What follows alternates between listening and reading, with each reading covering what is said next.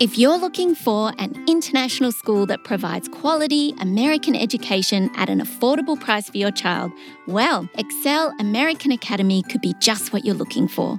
This school follows the American curriculum that's aligned with Aero guidelines and US Common Core standards. It also has a unique Pioneer Town program, an experiential learning program that gives students hands on and real world experience. XCL American Academy is not just for US citizens, it's for everyone. Visit xaa.edu.sg to find out more.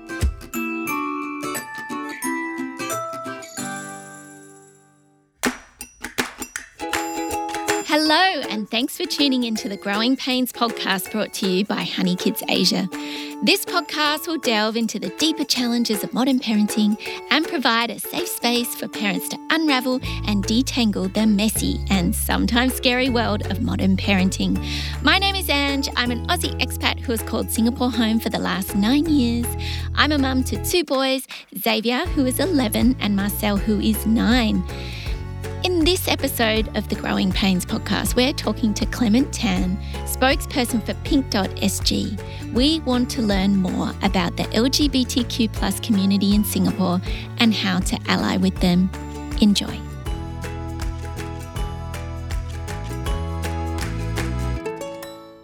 Hello, Clement. It's so lovely to have you on the podcast today. Thank you for joining us.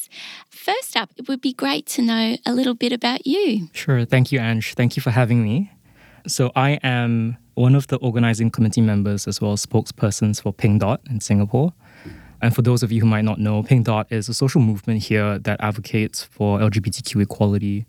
We believe that a more diverse and inclusive Singapore is one that really embraces LGBTQ Singaporeans and you know helps them build a sense of belonging to the place that they call home. You know, unfortunately, uh, Singapore is still quite behind uh, in a lot of advancements that we would like to see to make LGBTQ people be equal citizens here like just for context, you know, it was only last year in the year 2022 that we finally got rid of uh, Section 377A, which is a law that criminalizes uh, homosexuality in Singapore. It was many, many years of campaigning, which Pink Dot was also involved in, and that was a, a significant victory for us. But it's really only the first step in a lot more hurdles of discrimination that the community still has to overcome. Mm. So, Perhaps if you could explain for our listeners the latest definition of the term LGBTQ. plus. Sure. So LGBTQ stands for lesbian, gay, bisexual, transgender. And traditionally, it's always been LGBT. We've added on the Q to stand for questioning or queer. We've also added the plus. Uh, sometimes you also see it as LGBTQIA, I being intersex, A for asexual. It keeps changing and evolving, I think, because for people in the margins, I think sometimes labels can be helpful. It helps people feel represented and seen, but by no means is it exhaustive. The, the, the umbrella term will keep changing and evolving to include more people over time. But I think as long as we remember that we approach these terms just as they are. They're just labels. I think it's important to focus on the people and not so much the labels and identities that we ascribe to them. It is intimidating sometimes for people to feel when they enter into the conversation to always get it right. But I think as long as you approach it in good faith, LGBT is fine, queer community is fine. If I say gay community or gay people, and I'm referring to everyone in an inclusive way, that's also fine. What is the difference between sexual orientation and gender identity? Yeah, sure. So, as in the acronyms that I've mentioned, lesbian, gay, bisexual, they refer to sexual orientation, and that's really who you're attracted to, who you love. Uh, gender identity, uh, you know, if you're transgender, for example, it's about who you are inside. So I think that's sort of the easiest way to sort of break it down. And what are pronouns and how important are they? Sure. I think I think we all know what pronouns are. Maybe we just don't refer to them as such. You know, he, him, she, her, they, them. I think they've become a little bit more in fashion now. Uh, we are a little bit more mindful about how we use them, especially to accommodate people whose gender identities do not reflect what's been assigned to them at birth. Um, like, for example, I'm cisgender male, so I would use he, him pronouns. Mm-hmm. As for how important they are, I think they are important, but they're also not important at the same time. And what I mean by that really is that, like, to me, because I move through the world feeling male and masculine, and society reflects back reflects that back to me. Mm-hmm. So because of that, the pronouns I use that and the pronouns that society uses, there's no disconnect. I don't think about it. So because of that, it's not a big deal to me. But for people who are transgender, I think that's really not the case, especially when they grow up and they don't feel like who they are meant to be in their own skin. Pronouns are such a small accommodation that means the world to them. And it's really from that perspective that they are important. Um, and if it really is just a minor inconvenience to you, um, it's a very small thing you can change to be more conscious about that can make a really big impact. And how about, so in this day and age, do you believe that coming out is still relevant? Yeah, so I think what you're referring to is that nowadays we have a lot more LGBTQ representation. I think there are a lot more kids that are also coming out younger and younger. So the question on whether it's like such a big deal, like it's such a topic of conversation. Now, this is just my personal take on it. I think that's still important. And it will always be important as long as LGBTQ people are the minority. As long as we're constantly on the margins of society, as long as we grow up in a world where discrimination still exists, whether it's legal or social, where it's hard to be queer, where it's challenging to be LGBTQ, coming out is not only just meaningful, it's actually necessary. Oftentimes, for example, unless I specifically mention that I'm gay, people wouldn't know at first blush. And for me, it's important because, like, the term coming out, if you're not familiar with it, refers to the act of someone who's LGBTQ sharing their sexual orientation or gender identity with the people around them.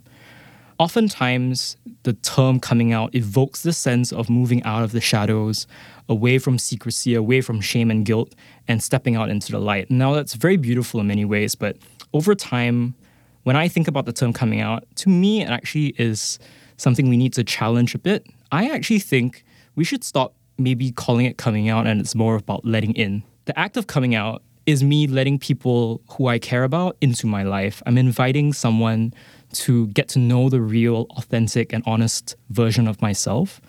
And if we believe that relationships are grounded in honesty, in authenticity, then yes, coming out or letting in is so important.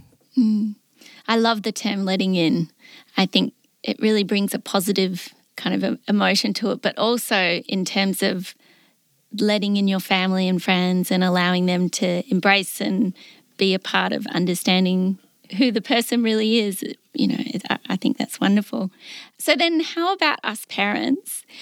How do we play a part when a child comes out to us? Yeah, so the act of letting in is so intensely vulnerable, right? You kind of have to let down your guard. You have to show who you are, and that moment itself can be built up in your head if you've never come out to anyone before as such a big deal.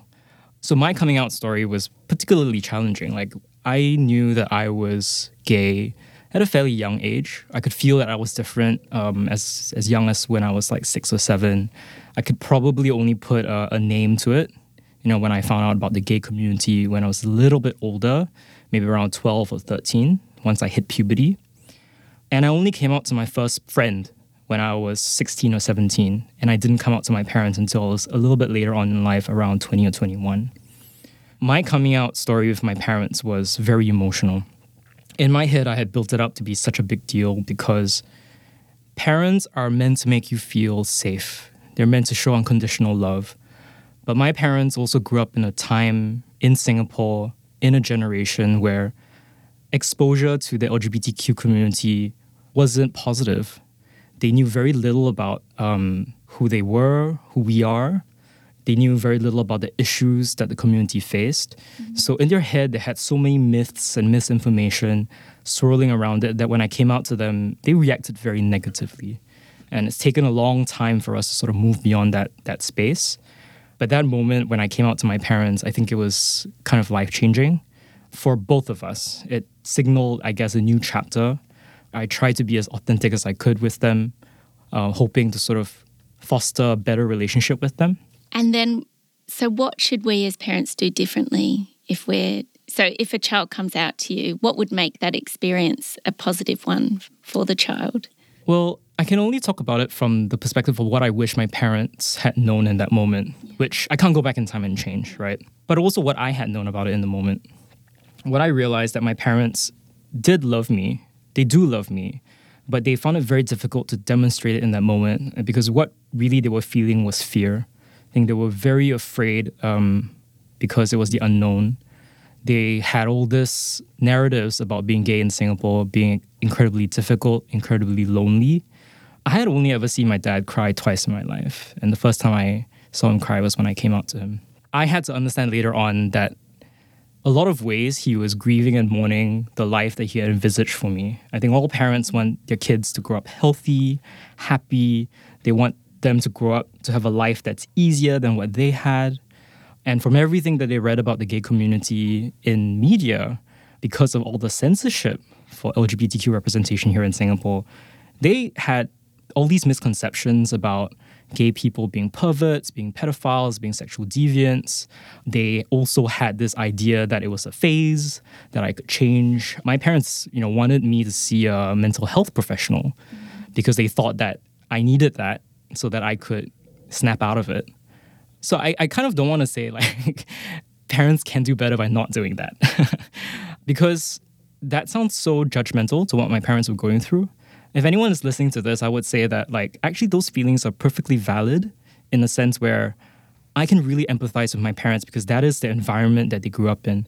And I guess there was nothing really I could have prepared them even as a child for that moment. Totally. Yeah. It's just a whole different time in history and completely it was it's all built on fear as you say because they had no they probably didn't know anyone that was gay. So to them it was something that yeah. Absolutely. And i i would say that with time they did all of that education that i wish they had done before but mm. but it just had had to happen in reverse right? They didn't have to read up about the lgbtq community because it never really hit home and was never personal to them. But after i came out I think then it became a decade long journey of us growing together and finding out more about me and the person I love and the life I lead.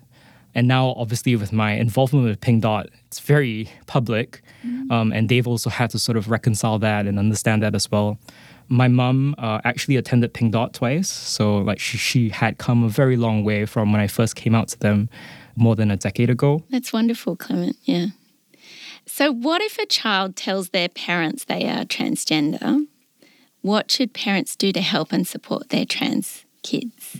Yeah, I think coming out as trans is particularly hard as well. Unfortunately, with a lot of um, advancements in LGBTQ awareness, um, the trans community has been left behind a little bit, and there's a lot more education that needs to happen trans kids are also in a particularly precarious and vulnerable stage in their life. The trans community, especially trans youths, uh, face a lot more mental health struggles. They're at higher risks of self harm and suicide. And schools, in particular, especially if you look at schools in social environments where discrimination is still alive and well. So let's use Singapore, for example. Public schools here are incredibly ill equipped. Now, I think what parents can do is what all parents do which is to show unconditional love to the kids, stand by them, make all the necessary accommodations, simple things like helping your trans kid find the right gender expression for themselves, using the right pronouns. Um, and unfortunately, I think parents have to be that layer of protection and advocate for how kids navigate school institutions, which can be sometimes heavily gendered, and they do a lot of the policing of gender expression um, so parents kind of have to stand by them and do a lot of that kind of work along their kid. You're listening to the HoneyKids podcast, Growing Pains. I'm your host, Ange Neo. One of the main purposes of education is to equip our children for the future. And this is something that XCL World Academy strongly believes in. This IB school has everything your child needs to succeed from a world class curriculum, highly experienced teachers, to a future oriented approach to education. All these, coupled with a diverse and tight knit school community, equips your child with the skills and exposure essential for the jobs of tomorrow. So check out XCL World Academy, the school of the future, at xwa.edu.sg today. How should people respond when someone tells them their sexual orientation or gender identity? Oh, yeah. This is a good one because I've only ever done the coming out, and but when people come out to me as well, I would like to think that the, the best way, and this is just like a personal style, is to mirror the other side. So if the other person is coming to you and it's like a big deal, you know, they've got the secret that they kept for a very long time and they built it up in their head and they have something to share, I respond with that same level of gravity, I thank them for telling me. I acknowledge how much of a relief it must be for them to get it off their chest. And then vice versa, someone comes along and they kind of do it in a very blasé kind of way, then I do the same thing. I think what you're trying to do is to make sure that that person realizes that they're accepted, they belong, that they're loved, that their relationship is all good. But you're you're also not blowing out of proportion if that person wants to sort of like not make it bigger than it is. But for someone who walks in and they feel like it's a very big part of the relationship, you also want to, you know, give it its due attention. Yeah, that's right. Because you don't want to make a big deal if it's the person is trying to be kind of laconic and low key about it. But at the same time, if someone, if it is such a big deal and you go, oh, yeah, I knew, or I, I assume that would diminish how they feel because they're like, hang on, this is one of the biggest things I'm ever going to tell you in my life, if not the biggest thing. And you're just saying, oh, I knew oh, okay, sure. You, you, know, they want you to mark that occasion. So, yeah, absolutely. Yeah. So my my kids know all about the gay community, and we've kind of talked about these things from very early age. So, to me, I feel like at any age you should talk to your children about a community that is very much a part of our community. But do you believe that there's a particular age where we should talk to our kids about the LGBTQ plus community? All ages. Yeah. I don't think kids can be too young for that topic, especially since, well, okay, number one, the queer community is all around us. And even as kids, they're going to interact with queer friends, queer teachers, queer classmates, you know, queer and, family and members. With family members, yeah, exactly. Yeah, yeah. Gay uncles, lesbian aunts. So already they're interacting with them, and as kids are, they're in- interacting with them as human beings. They don't need to get into the politics of all of it. That's not to say, for example, that isn't age appropriate content that all parents should sort of be mindful of, but that's very different. Like I think sex and sexuality are two very different things, mm-hmm. and I think there are also very age appropriate ways to explain to them uh, the LGBTQ community. You know, it's about who you love, it's about who you are. Sex doesn't have to enter into the picture, so there really isn't an excuse, I think, to shield um, children away from these topics. And I also think the younger you talk to them, or the more you talk to them, it more normalizes the fact that that this is normal. Whereas if it's something that is never spoken of until they're much older, then then it would probably seem like, oh well, why is mum suddenly bringing this up now instead of it just being part of the conversation? I remember when gay marriage was legalized in Australia, and I'd had in my head how I was going to explain that to Xavier, who I believe was maybe four or five at the time, and I had it all built up that I was going to explain what it was and I and in the end I just I explained it to him. I said, "Oh, yeah, so in Australia they've just brought in this law. It's really great because it means some of my friends can now get married and it means that boys can marry boys and girls can marry girls." And he's like, "Okay." yeah, you should be able to marry who you love, mummy. And I was like, oh my gosh, kids get it. Like, you know, I had obviously I get it, but I had built it up in my head to be this big conversation, which he was just as a child with the innocence is just like, well, of course, like he hasn't got anything else in his head apart from what's rational, which is, of course, people if they love each other should be able to to represent that. Yeah, the kids are all right, really. Um, and if anything, like what I've observed in Singapore, especially after repeal, is that actually the younger generation in Singapore actually see it as overdue, right? It's not a big deal. And in terms of articulating the experiences of discrimination and being very aware of the issues um, that LGBTQ people here face, like the younger generation actually know it very well. They've had a lot of friends come out to them in schools, which, you know, for me, I didn't come out until I was much older. And when I check in with my peers who are in the generation above, like most of them didn't come out until they were young adults. Mm. Um, so really, I think that the younger generation are sometimes even more clued up uh, about the terminology, about what's happening around the world, and even their parents. So this really interesting intergenerational disconnect. Um, parents are kind of finding it really hard to have these conversations, but these conversations are necessary because, you know, for example, um, my parents found it really hard when I came out to them to have that conversation with me because they never had to read up. They didn't know anything about it. So by the time I came out to them, it, it, was they were always a little bit behind. And if you are, I guess, listening in, you might be thinking, hang on, maybe my kid might come out as queer one day. A lot of the thing that you can do to make that less emotionally challenging or making it um, so vulnerable for a child is to actually lay the groundwork and letting, letting them know that these issues are not taboo, um, letting them know that if they ever come out as queer, they would be welcomed and loved and embraced unconditionally. And even if you don't think your child is going to be LGBTQ, these are people who are going to grow up and enter society and they are going to be friends family members co-workers you know employees of lgbtq people and i think these are important values you want to instill in that generation right to be loving to be embracing to to be welcoming to really think of the next generation as like they are going to inherit a world that hopefully is going to be more diverse more inclusive what do you think are the biggest misconceptions about the community yeah, so censorship in Singapore doesn't really help.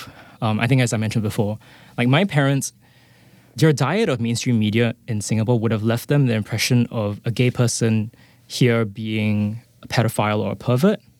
Uh, storylines here in Singapore um, can't show positive portrayals of gay people, so there are no role models really. When for me, when I was growing up, oftentimes when they you know showcase the gay person or gay character in a story, that character would die a very tragic death or they would have this pivotal moment where they changed and they became straight. So that's the kind of storylines that my parents were immersed in. So when I came out to them, you know, their heart broke because that's what they felt was going to be the truth. So I would say that these misconceptions create an environment where people run away with the idea that we're less equal, less human, or the idea that we can change, for example, also fuels a lot of conversations around conversion therapy, um, parents who are heartbroken about kids coming out are desperate for a solution, a quick fix, and they send them off to really horrible experiences uh, that actually cause long lasting trauma. But I think more importantly, also, these misconceptions, if they're left unchallenged, also create a very hostile rhetoric that can be weaponized by certain groups here in Singapore that are, you know, very staunchly anti-LGBT, but they kind of have wisened up over the years and have cloaked it under different kinds of conversations. So in Singapore, there's this recent campaigning for family values. And really, what they're trying to say is that LGBTQ people uh, versus conservative family values completely, you know, sidestepping the fact that LGBTQ people have families too. You know, I have parents, I have siblings. This idea that we are here to disrupt the family unit is is very concerning, and it's something that we keep running up against. How can society be better allies to the community? So we've just had repeal, which was a big deal for us, and now our attention is going to focus more on discrimination that the LGBTQ community faces at homes, in workplaces, in schools, so at home, you know, parents that stand by LGBTQ kids, you know, that's a huge win. Uh, and then the more we can sort of like push this message to parents that there's nothing wrong with being gay, that yes, there are challenges in life, but uh, you know, you need to hold on to your kids, you need to make them feel loved, you need to help them grapple with the mental anxieties and stresses of being in a minority group. But at some point, I guess like kids can't stay at home forever. You know, kids actually interact all the time with schools. They eventually will be entering the workforce. I think parents can and should do more, especially for discrimination faced at school. One of the things that isn't really talked about enough is how schools are really ill equipped to deal with LGBTQ kids. Kids are coming out younger and younger these days. They are in a world where they surround themselves with online media where it's kind of normalized. But then reality bites when they do come out in schools and they face bullying, they face harassment, sometimes not just from their peers, but sometimes from teachers themselves. At least here in public schools here in Singapore, um, the Ministry of Education's guidelines on bullying do not specifically mention anything LGBTQ.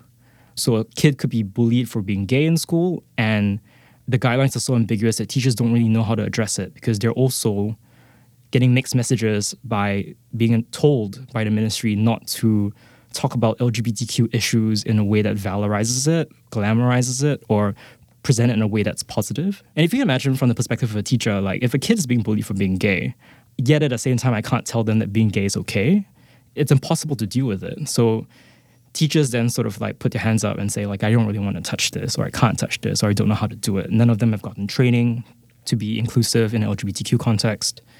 We had a recent incident, I think last year as well, where there was a pretty prestigious school in Singapore, and this is junior college, so they would have been 16, 17. And they had a school counselor get up on stage, completely spouting a lot of false facts about the LGBT community, saying things like, oh, 60% of them have intestinal worms, or completely just like horrendous, offensive things. And I think what was very telling about the incident is that the only reason why it came to light is because the kids were in the audience listening to it actually took a video and took pictures of the slides that were on the screen and actually shared them on social media. So they had the knowledge and wherewithal to be like, yeah, this is not okay. But that school counselor probably had been delivering that same presentation for years and years and years, and no one said anything about it. Now, LGBTQ organizations in Singapore have done, I think, a pretty good job at intervening with kids that are really in very vulnerable and precarious states. A lot of them, you know, call out counseling hotlines, you know, suicide hotlines, and we meet them at a stage where they're the most vulnerable, and sometimes the parents are not accepting or they're in hostile home environments. That's where they are. But LGBTQ organizations have been campaigning also for real change to happen in schools, but they often fall on deaf ears. And I think the reason why is because schools here, I think, are very defensive. And I think when there's an LGBTQ organization that says you need to do better, they find it really easy to say, well, that's your perspective, but at the same time, I can't do anything because parents are not accepting. You know, if I if I wanted to talk about LGBTQ issues, you know, you would have parents up in arms. They're so terrified of that environment that inaction for them is like the path of least resistance. So for me, kids can complain all they want, but I think they also know how powerless they are, especially if they're queer kids facing bullying and harassment in schools and if teachers are not doing anything about it like that sense of trust is completely broken. They often suffer in silence. So actually parents can do a lot more. I think it'll be really meaningful for parents to be the ones to advocate for kids not only just their own but lgbtq kids and say sex education in the school really sucks or saying i don't know what you're doing hiring homophobic teachers, especially teachers in positions of power, or especially if they're counselors. So, you know, the people who you're meant to go to with all of your vulnerability is the one that's actually weaponizing it against you and making your life a lot harder. Mm. We've heard so many horror stories over the years, right? You know, teachers sort of like outing kids who aren't ready yet to parents. Um, we've heard stories of how teachers and administrators, back when 377A was still in the books, like actually getting the police involved if they found out that kids were in same sex relationships. Obviously, not doing the same thing if they weren't in same sex relationships. Mm. So, that is an area in Singapore that needs a lot of attention. And so, what's next for the queer community in Singapore now that Section 377A is officially repealed? Well, repeal means a lot to us. Yes. It's something that we worked so hard for because we want the next generation to grow up in a world where they don't feel like they're criminals. And that's a sensation that I am I'm very familiar with. You know, I was in junior college when repeal was first debated in 2007. I can remember the awful things that was said about me um, when I was a kid. So that's something that we've pushed strongly for, and hopefully no one else has to feel that way. And the next generation can grow up having their lives a lot easier. And I think all parents can sort of understand and relate to that. So, really, what's next for us, I think, is reminding LGBTQ people here that there's still a lot more to do, a lot more ways to go. Discrimination in schools is a big area of attention for us. And I think, as I mentioned before, like running up against this rhetoric of anti family values is something that we really want to dismantle over time. And the only way you can really do that is to have more conversations. You know, the younger generation kids already know, like, they know that being gay is okay, like, most of them do now it's actually about like having that conversation with people in power who can really make a difference. That's actually a r- really big responsibility, I think, in terms of like championing and advocating for kids. Clement, thank you so much for joining us today and sharing your personal story, and we really appreciate it. Thank you for having me. Thank you. Thank you, Clement, for our chat today.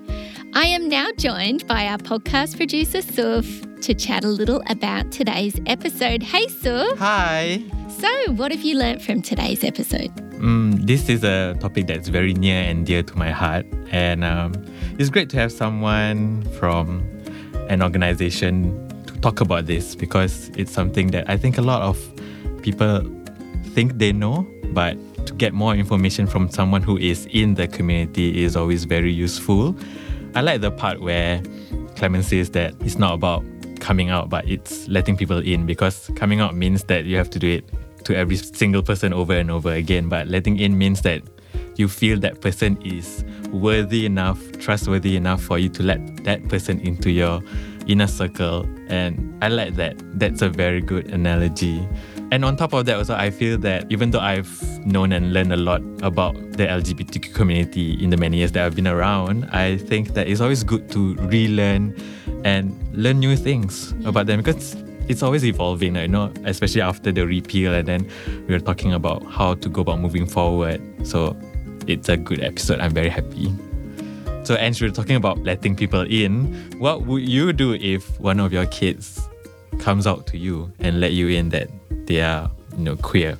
It's funny when Clement was talking about letting in, he was also talking about mirroring their response. So, I mean, firstly, I just embrace my child and be so grateful that they would share who they are with me. But I also think I would mirror their behavior. So if there was a big deal made of it, then I would emulate that. And if it was something where it was much more nonchalant and I'm just letting you know this, then I'd mirror that behavior as well. But I think just making sure that they know that it's always a safe space with me to be able to talk about anything to do with who they are. I think that's the most important thing to have that space, safe space with your kids because you mean the world to them and likewise they mean the world to you. So to be able to uh, let you in on something that is very personal to them and you being okay with it, I think it's a wonderful thing. And also, I guess that, you know, maybe sometimes parents don't get it or they're very resistant, but after a while,